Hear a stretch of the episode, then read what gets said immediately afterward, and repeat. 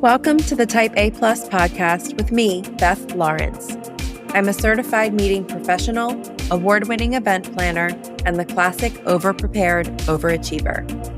Each episode, I'll be delivering bite sized tips on organizing your business and life, even during your most hectic times. So let's get started. Hello, and welcome back to the podcast. March is Motivation Month. And motivation is something that I have been struggling with recently. And in an effort to be completely transparent with my type A plus family, I want to share a great book and a few tips from that book that have helped me. As a great level set, I thought first we would talk about the definition of motivation. Motivation is the general desire or willingness of someone to do something. That's what we are talking about when we're talking about motivation. For me, I am a very self motivated person, and I always tell myself that the more that I have on my plate, the more I tend to get done. However, that can backfire at times and really make me feel spread way too thin. So often, type A overachievers, all of us, we take things on ourselves and we cause ourselves the stress. And when we're in this state of stress or when we're in this state of overwhelm, even though we have a ton to do, it can cause analysis paralysis. And we've talked about this before. When there are so many things that need to get done, where do we begin? A former mentor of mine always recommended the book, The Four Disciplines of Execution by Chris McChesney and Sean Covey. I will link it in the show notes. She always recommended it to her team. And about 10 years ago, she gifted me a copy. I like the book, and I will cover a bit of the synopsis today while focusing mainly on one point.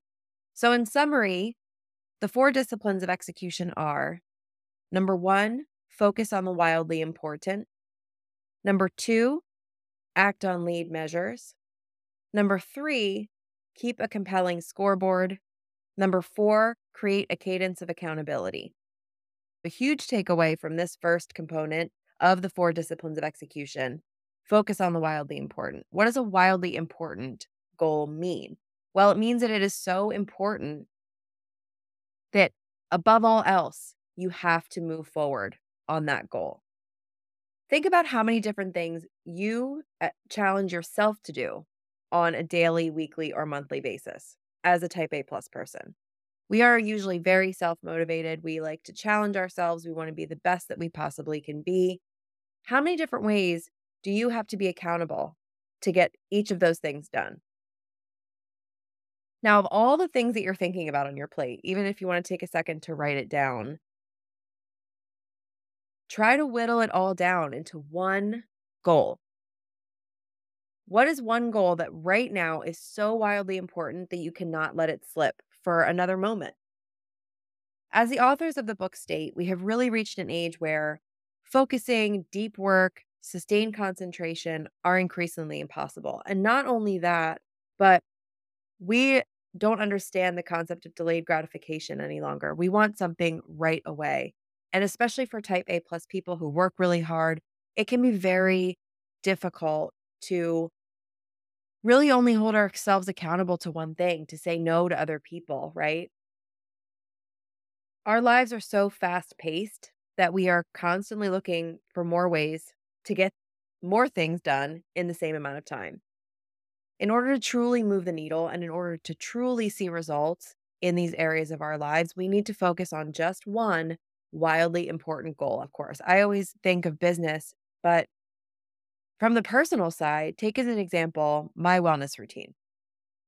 Talked about this before. It's extremely important to me.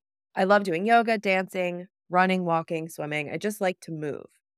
And so if I decided I love yoga. I've been taking yoga for over 20 years. I want to enroll in a 200 hour yoga teacher training. Great. I sign up, I pay for it.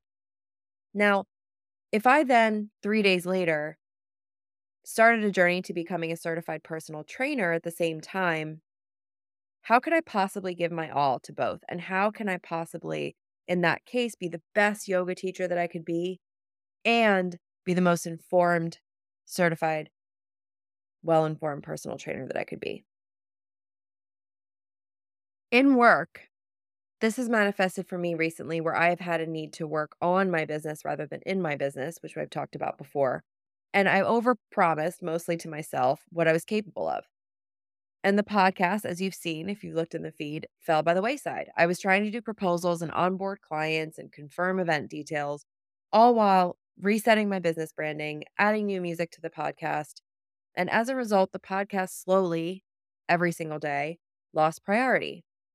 And if I was honest with myself and I chose only that one goal, I would have seen that there was an opportunity for realigning the business goals with the actual reality of time, right? I would have realized that it would have taken more than a few days to completely overhaul my branding and overhaul the music and all of those things that I need to do to make it work. If you're a leader of a team and you're listening to this, consider your team's current situation and look at any areas where you could have really significant impact by making a change. And this is the area where you should instill your wildly important goal at that time. Your goal could be based on something that's really broken with your team and needs to be fixed, or it could be something brand new that really could significantly improve your performance, such as a new product. But as with everything, there has to be balance, right? So we want to make sure that we are holding ourselves accountable to our goals, but we know that we are multifaceted people.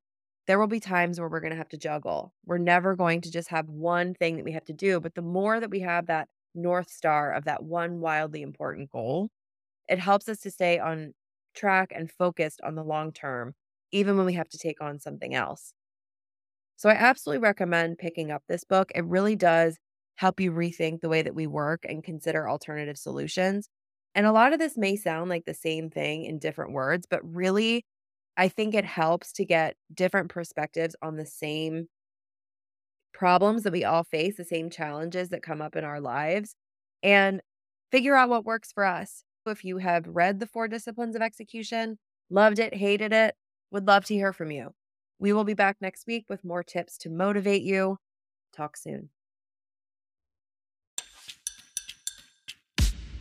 The Type A Plus podcast is written and produced by me, Beth Lawrence. Our music is by Dan Dilemma Thomas. If you like this podcast, please subscribe, please share, and give us a five star rating. New episodes will be released each week. Thank you for listening.